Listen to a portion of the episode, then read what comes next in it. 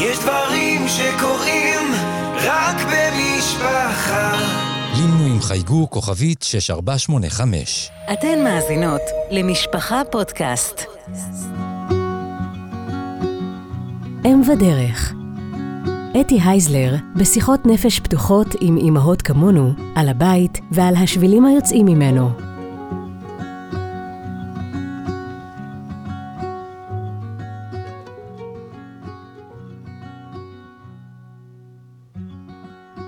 שלום, אני אתי הייזלר, אני יועצת חינוכית ופסיכודרמטיסטית, לפעמים גם קוראת וכותבת, וחוקרת את הגשר שבין המחשבה היהודית לדורותיה, ובעיקר המחשבה החסידית, לבין המחשבה הפסיכואנליטית. ביחד נשוחח, נקשיב, נפתח מקום על כוס קפה או תה צמחים, נעשה שיח של אימהות. אימהות של רגעים קטנים, אימהות של רגעים גדולים, ננסה להבין משהו מאוד בסיסי, מאוד עמוק, מאוד גבוה, מאוד נמלץ, הכל ביחד בערבוב כמו מרק ירקות מהביל, משהו על איך להיות אימא בעולם הזה, בדור הזה. אני מזמינה אותך בכל מצב צבירה שבו את נמצאת כרגע. ברוכה הבאה, התחלנו.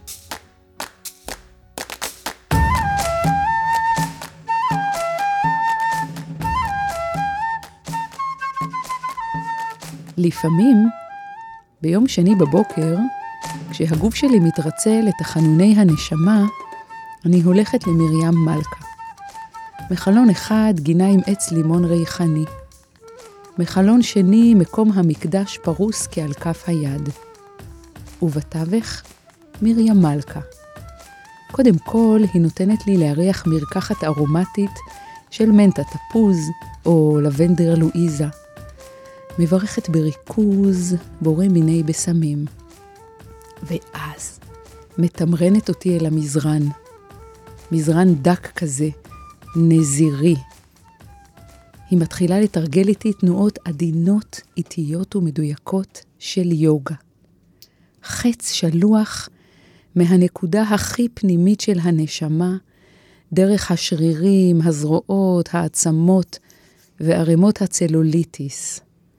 אני לא מאמינה שגופי הרופס מסוגל להיגאל מקשיותו ומתשישותו.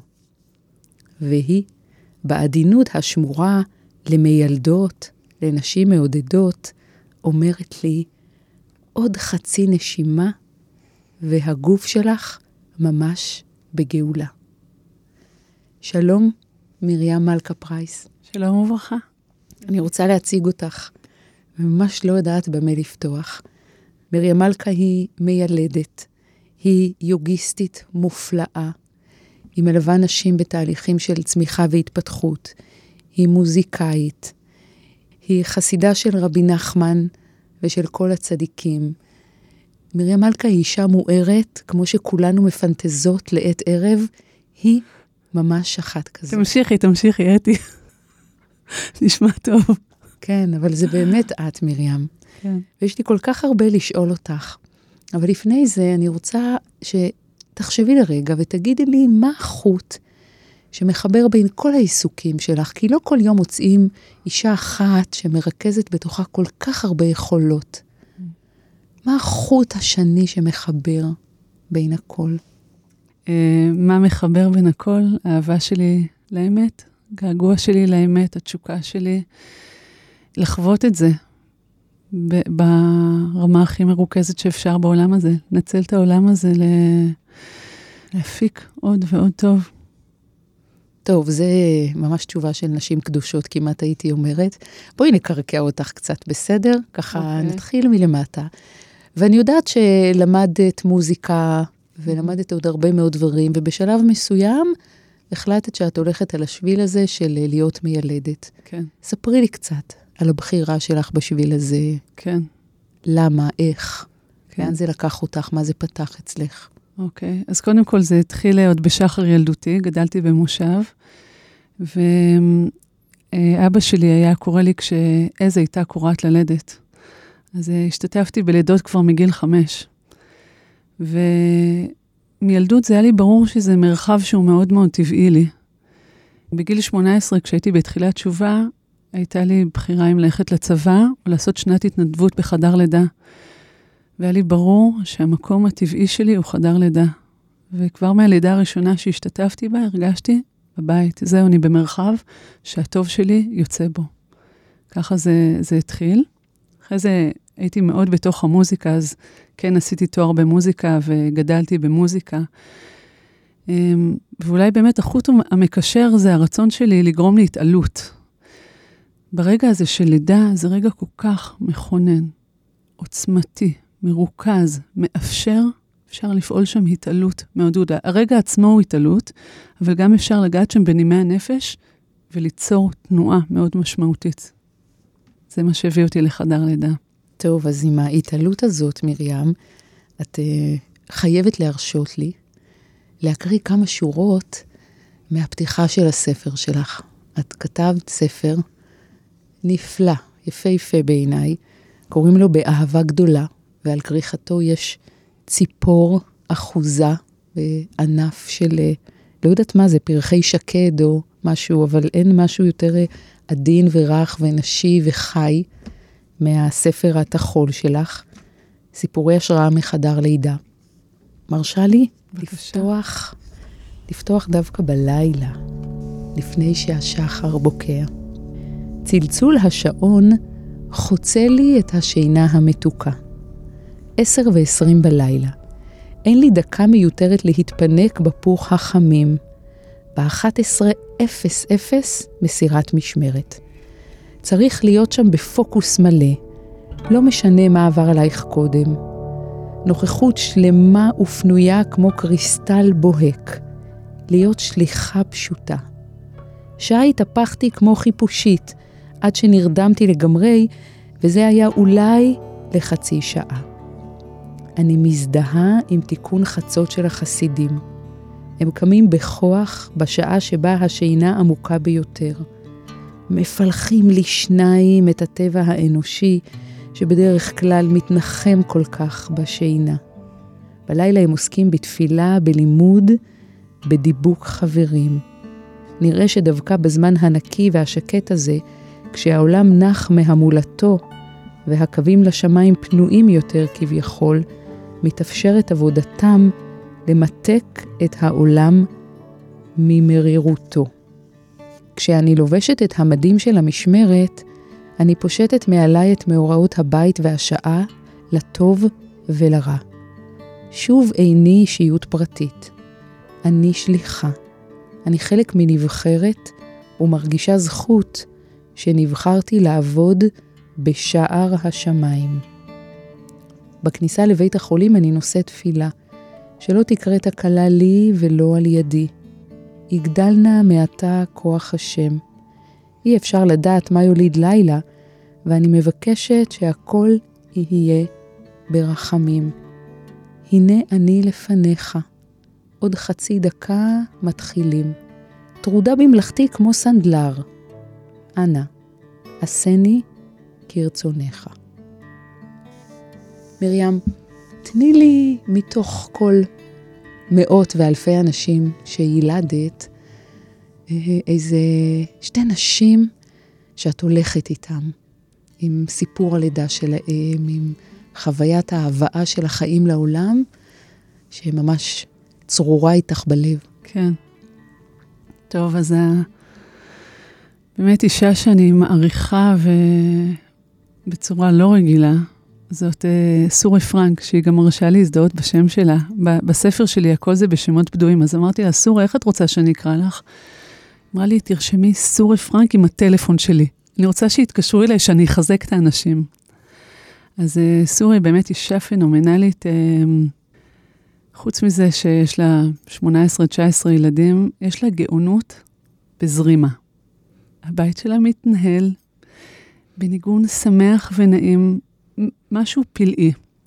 אה, זכיתי ללוות אותה בארבע-חמש לידות, בחמישית שהייתה לפני כשנה, לא, לא הספקתי להגיע, אבל היינו בטלפון. ומשהו, כל ההתנהלות חיים של סורי הוא כזה מעל הטבע, הרבה מעל הטבע, אבל פעם אחת באמת היה מקרה שהראה לי עד כמה היא מונחת במקום שהטבע לא מחייב. זאת אומרת, אה, יצאה שהייתה לה בדיקה מאוד לא תקינה, מהלך ההיריון, והיא פשוט האמינה כל כך בכוח של התפילה שלה, וכנגד כל הסיכויים שאמור היה להיוולד לה ילד נכה ומוגבל, הוא יצא בריא ושלם, והיא לא האמינה לרגע שהתפילה שלה לא נשמעת ושהכול יהיה תקין. זאת אומרת, עד היום לוקחים אותה לכנסים רפואיים, להסביר מה היה שם. אז אולי בעיניים אה, מערביות חילוניות יגידו, העין הטובה הגדולה שלה אפשרה למשהו לקרות במערכת העצבים של הילד הזה, משהו שהיה אמור להיות מנותק, התחבר. אבל היא פשוט אה, באמת מאמינה בכוח של תפילה. זו אישה אחת שנותנת לי כוח והשראה בניסיונות החיים שלי, ללכת על העניין הזה של התפילה והעוצמה הפנימית האמיתית שלנו כיהודים. זאת סורה. זה סיפור אחד. אני רוצה להקשות עלייך, מרים, בסדר? להוות לרגע את העין המערבית החילונית, אפילו כן. שאני לא, אבל כן. זה בכל אופן. כן. הרי יש הרבה מאוד נשים שמתפללות ומאמינות, וזה לא ממש קורה. ולפעמים נראה לי ששימוש ב, ב, בשפה הזאת יותר מדי, תסלחי לי, אני באה מעולמות הפסיכולוגיה, אין מה לעשות. אולי הוא לפעמים גם חוסר רצון להישיר מבט למציאות, ולומר, זה מה שיש, זה מה שקיבלתי, ועם זה אני אעשה את הכי טוב. אני יודעת שאת לא רבנית, אבל המילדות שלך בעיניי היא רבניתית מכל וכול. תני לי על זה את ההבחנה שלך. אני חושבת שאנחנו יצורים בכירים, וכמה שאנחנו רוצים לפרוס כנף, זו החלטה שלנו. אתה יכול להישאר צמוד לחיים הטבעיים, הגשמיים, עם הסכנות האורבות בקיום המאוד אה, תלוי אלחוט של שערה שלנו כאן בעולם הזה. זה המציאות שלנו.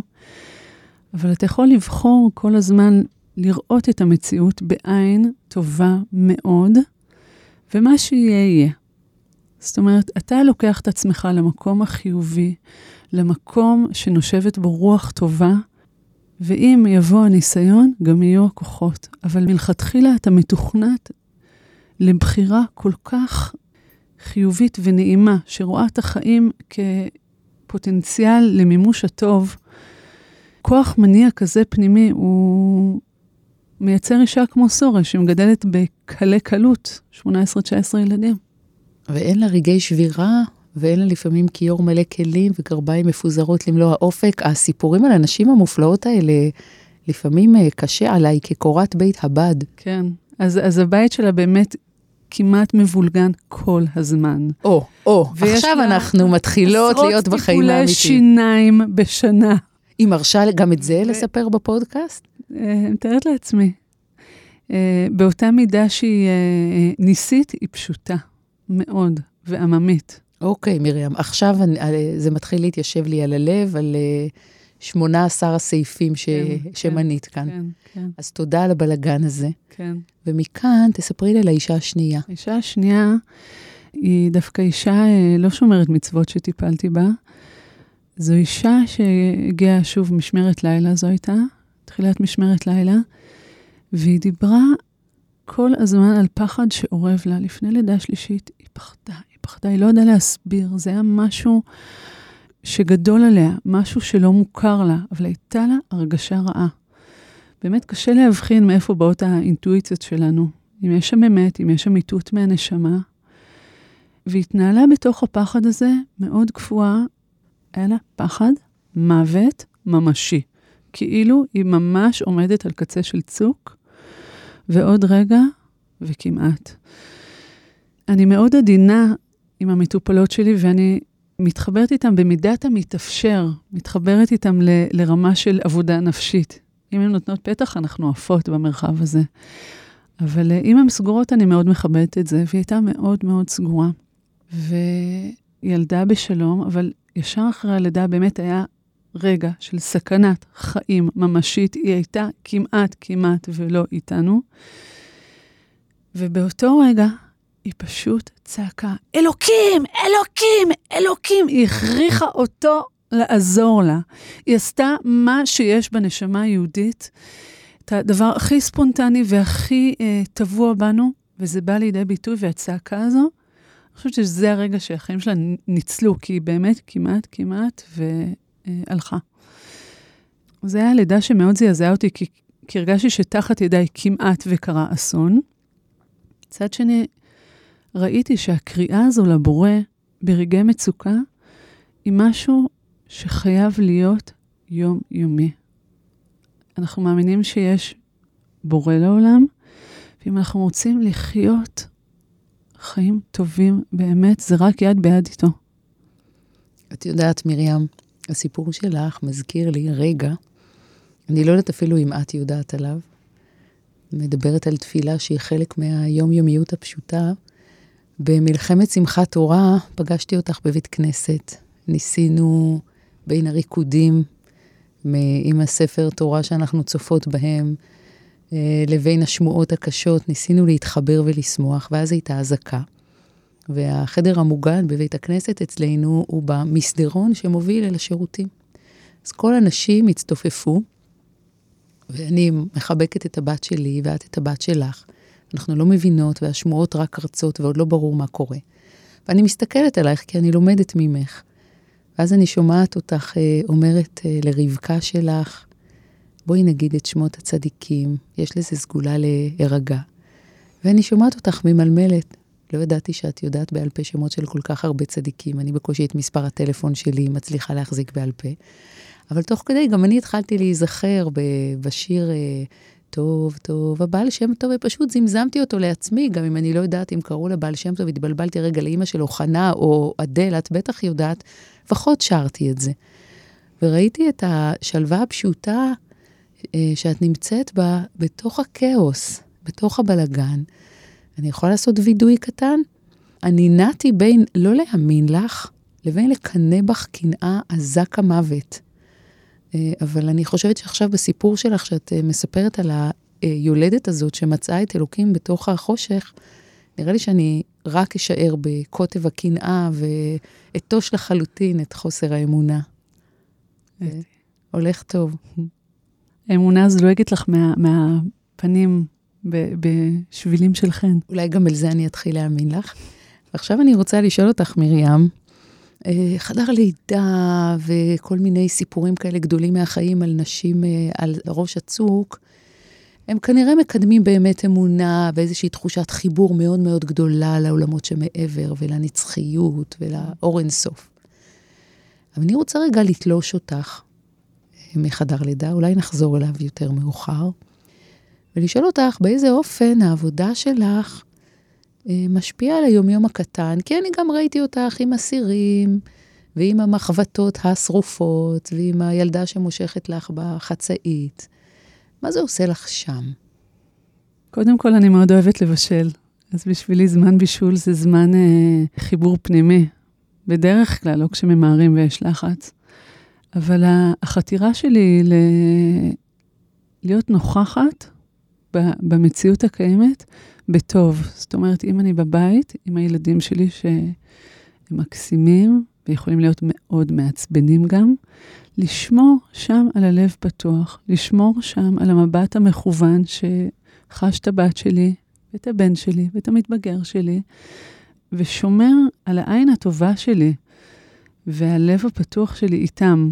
כמו שבחדר לידה, שם אני צריכה להיות זריזה, חדה, מעשית, בבית אני ממשיכה אה, עם אותו לב פתוח, רכה, מכילה, זורמת, לא כועסת.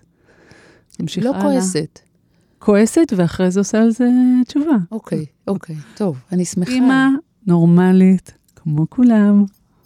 את מדברת בעיקר על לב פתוח ועל נוכחות. כן. וזה מוביל אותי לשאלה הבאה, מרים, וגם לעיסוק הבא שלך, mm-hmm. והוא העיסוק ביוגה. כן. יוגה נשמע לי משהו כזה נורא זר, mm-hmm. מעולמות המזרח, נורא שאנטי, לא יודעת, לנשים אה, שיש להן מיליון זמן בעולם. כן. ספרי לי על העיסוק שלך ביוגה בתוך הקדושה, עם אימהות אה, לחוצות וטרופות ועייפות. כן. אז uh, היוגה זה משהו שגדלתי איתו. היה לנו חוגי יוגה בבית מאז שהייתי ילדה קטנה. זאת אומרת, המקום של uh, לחוות את הגוף שלי אסוף, אה, חזק, משוחרר, נוכח. להיות בתוך בית, אה, אם הגוף הוא בית, בית מסודר ונעים, אז אני מרגישה איזו חובה פנימית לאפשר את זה לעצמי. אין מה לעשות, אנחנו קיימים בתוך גוף. אז הדרך שלי, יש הרבה דרכים, יש הרבה שיטות, אני לא אומרת שיוגה זו היחידה. הנתיב שלי לייצר גוף אה, שלב וחזק, זה יוגה, זה פשוט חוכמה אה, שיותר מצויה במזרח, אבל היא כלי מדהים בעיניי. לייצר גוף אה, שיש לו איזו לכידות פנימית, ריכוז, עוצמה. מרים, אולי במקום לדבר על, בואי פשוט נעשה את. מה דעתך שתתני לנו איזה דקה וחצי בתוך כל הבלגן של התכווננות יוגיסטית קטנה? אוקיי. אז זה באמת אה, טעימה קטנה. בואו נשב רגע על קצה הכיסא, נאשר את הגב, נזקוף את הכתפיים. כפות רגליים נוגעות בקרקע, גב מזדקף, כאילו איזה חוט של חסד מושך אותנו, מבט רפוי. בואו נרגיש רגע את הקיום שלנו בכיסא, נכניס אוויר לאט לאט מהאף, נחזיק אותו בפנים, ונוציא אותו לאט לאט.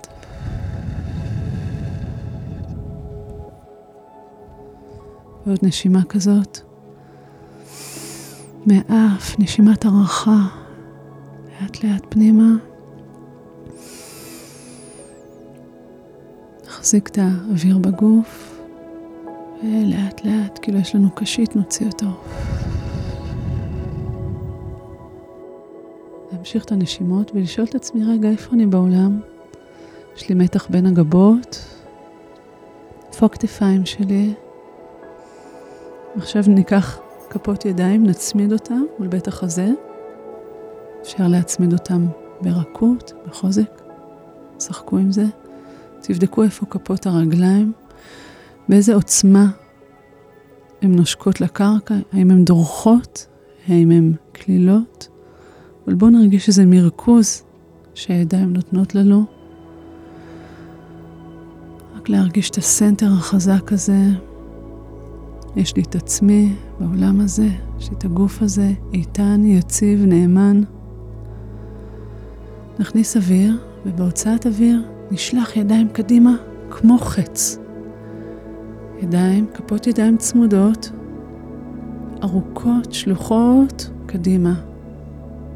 אנחנו כאילו אומרים לגוף, יש לי כיוון, יש לי מטרה, יש לי חוסן. בואו נהיה פה, נרפה כתפיים, נרפה מבט.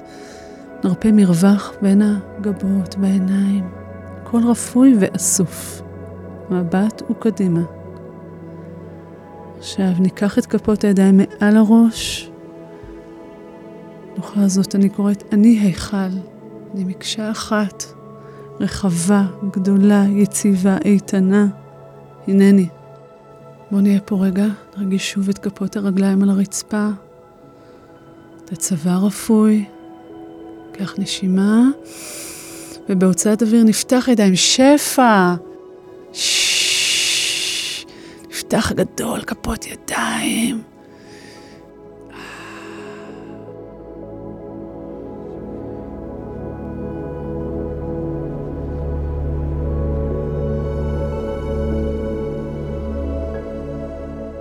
אוי, מרים, היה איזה רגע שהייתי בטוחה שכל מאזינות הפודקאסט הולכות לשקוע לתוך איזו שנת חלום רפויה, אבל אז שהפכת את עצמך להיכל ונפתחת לשפע, הרגשתי איזו אנרגיה כזאת עצומה יורדת מלמעלה.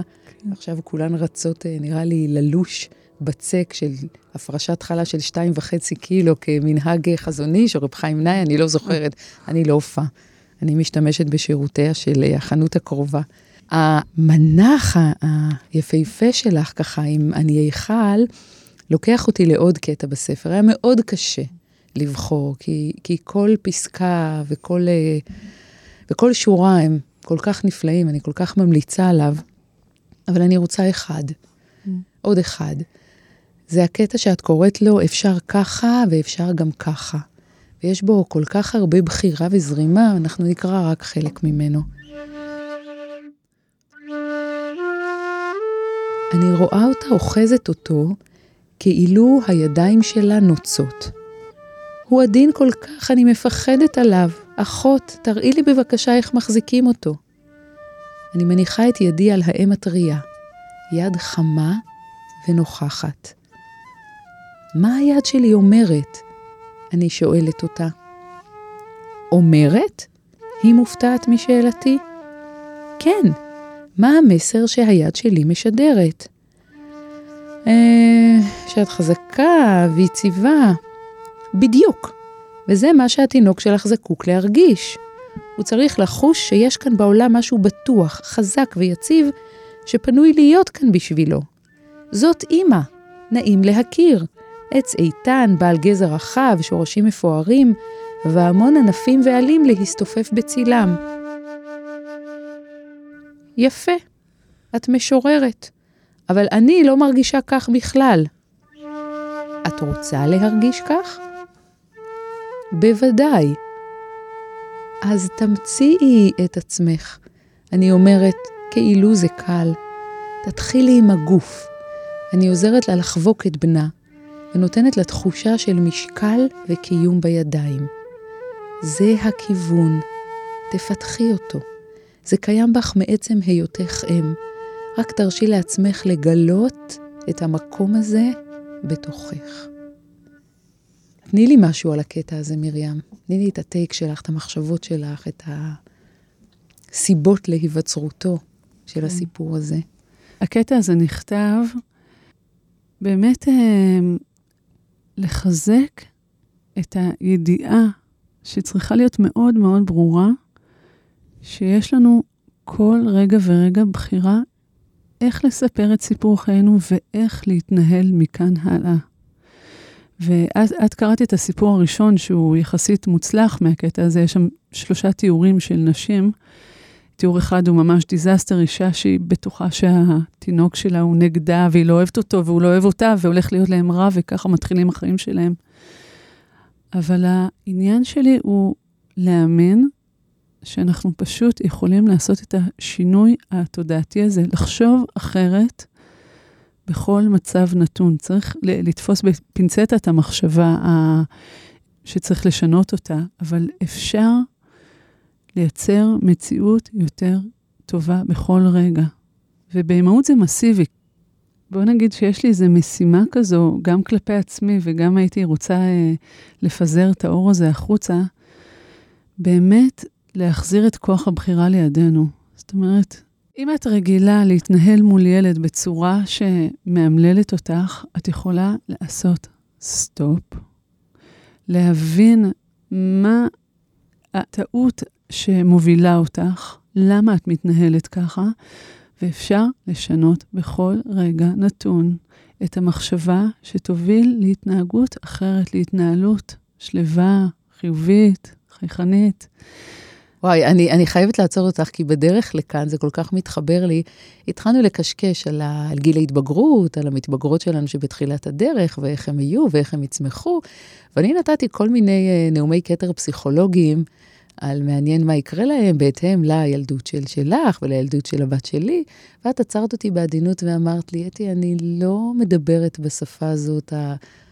פרוידיאנית, סיבתית, אם היא הייתה בגיל חמש כך, היא תהיה בגיל חמש עשרה כך. יש לך משהו אחר. אני מאמינה בכוח המטאורי שלנו, פשוט לעשות תשובה אינסופית בעולם הזה. כל עוד הנר דולק, ללכת מטוב לטוב.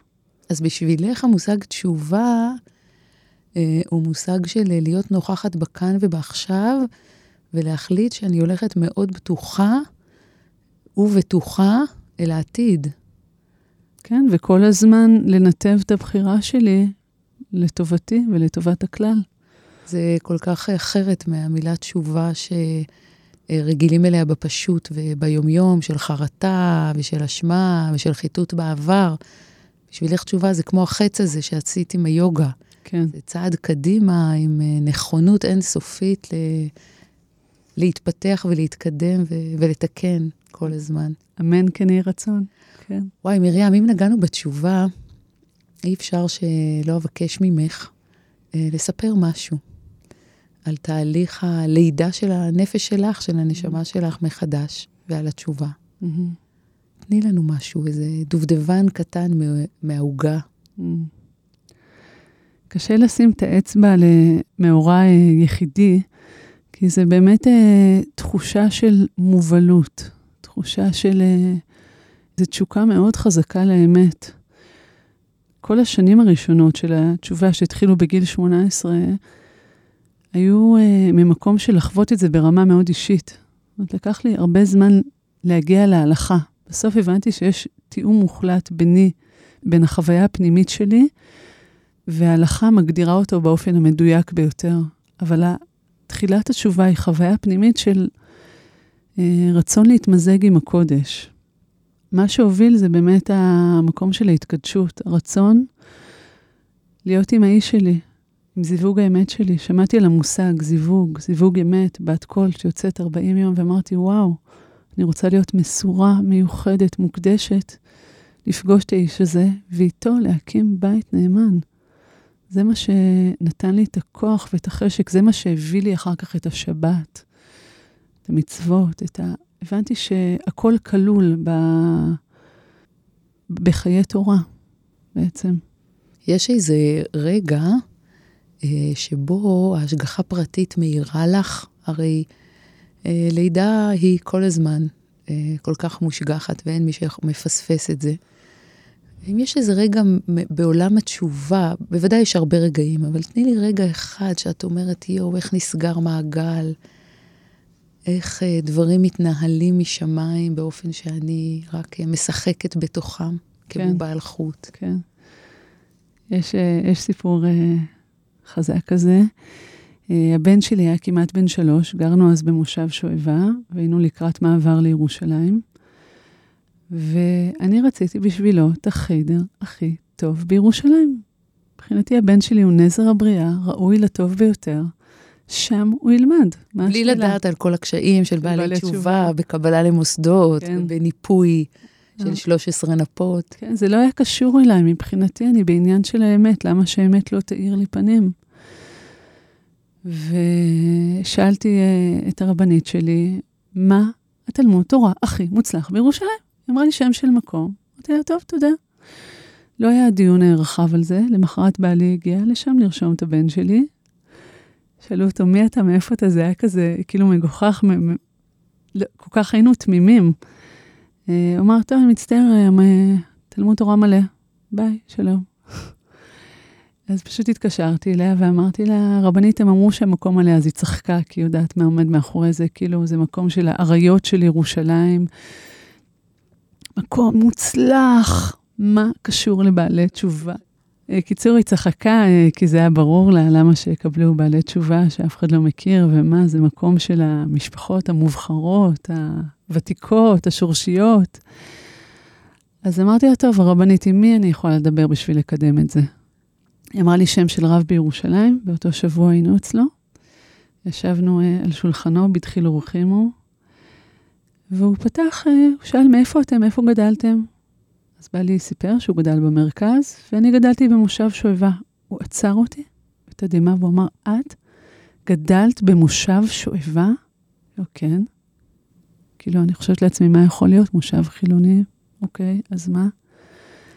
והוא אמר כך, אני מחזיק טובה לאנשי שואבה כבר 22 שנה. אמרתי לו, על מה, כבוד הרב? הוא סיפר שהוא היה בדרך אה, מביתו בבני ברק לשבע ברכות של ביתו בירושלים, והיה אז שלג כבד, והרכב שלו היה תקוע אה, באזור שער הגיא שואבה, וכל המשפחה אה, ישבו שם שעות קפואים מקור, ופתאום ניגשה לרכב ילדה קטנה, חילונית, והגישה לו כוס קפה חם. הוא אומר, הקפה הזה השיב לי את הנפש. הקפה הזה פתח אותי לאהבת ישראל שלא הכרתי. הסתכלתי עליו בתדהמה ואמרתי לו, הרב, זאת הייתה אני. אני הגשתי לך את הכוס קפה הזה. היה שלג אחד כבד בכל הילדות שלי. זה היה לפני 22 שנה. בית של ההורים שלי, שמשקיף על הכביש הראשי, אה, צופה למכוניות התקועות, ואני אומרת לאבי, אבא, איך נעזור לאנשים המסכנים האלה שתקועים שעות בשלג, בקור? זה לפני שהיו המפלסות של היום. זאת אומרת, תקשיבי, יש לנו שני תורמוסים גדולים, אני אכין לך כל פעם קפה חם, מתוק, ותרוצי לכביש, תגישי להם ותחזרי. וככה ערב שלם, שעות, עליתי וירדתי והגשתי קפה. אז uh, הדלתות של תלמוד התורה נפתחו בפניי, אבל מה שמדהים זה הטוב הזה שחזר. אחרי 22 שנה, הוא לא הלך לאיבוד, ועוד מה שכל כך מיוחד ברב הזה, שזה נחקק אצלו, זה היה לו על קצה הלשון להגיד את ה-22 שנה האלה. כוס קפה, אפשר לחשוב. אז העדים של הקפה לא, לא התקררו, לא התפוגגו, נשארו והתבשלו. כן. בתוך התודעה של הרב, בתוך התכנון האלוקי, כן. כדי לצנוח עליכם ולהכניס כן. את הבן שלכם למקום שהיוותה נפשכם. כן, כן, עכשיו הוא כבר, ברוך השם, בישיבה, עושה חי. מרים, אם צריך לבקש ניגון שיספר את הסיפור הזה, את הסיפור של ההשגחה, את הסיפור של השביעי למתפתל, משואבה עד ירושלים, את אה, מנגנת אה, נפלאה גם בפסנתר, גם בגיטרה, ובחרת להביא חליל צד. מה תנגני לנו משהו ככה? אוקיי, okay, אז אני אנגן את ניגון כל דודי דופק, שבעצם אה, מזכיר לנו שההשגחה איתנו כל הזמן, כל הזמן, כל הזמן.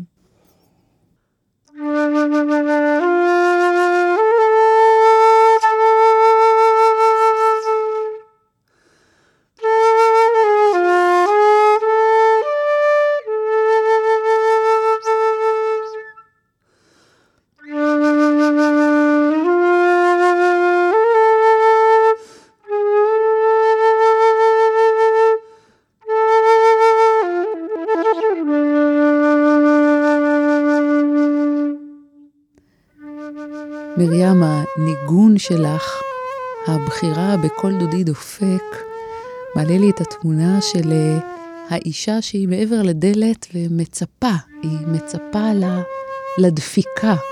זאת אישה ממש כמו חץ שלוח, עומדת שם, פתוחה, נוכחת, מחכה לדבר הטוב הבא, שיתרגש ויתרחש בחייה. תודה מרים שבאת לדבר איתי, לספר לי, לנגן לי, להראות לי עם יד שלוחה לשמיים, שיש אמונה ויש ניסים ויש גאולה. שמחתי, אתי, תודה גם לך. האזנתן לאם ודרך מבית משפחה פודקאסט.